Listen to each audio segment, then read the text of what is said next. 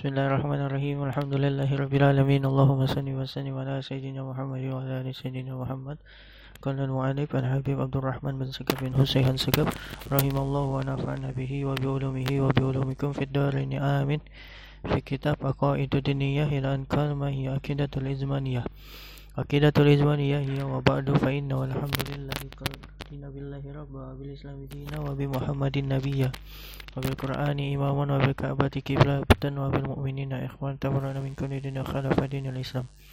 أمر بكل كتاب أنزله الله بكل رسول أرسله الله وبالملائكة الله وبال وباليوم الآخر وبقدر الخير والشر وباليوم الآخر.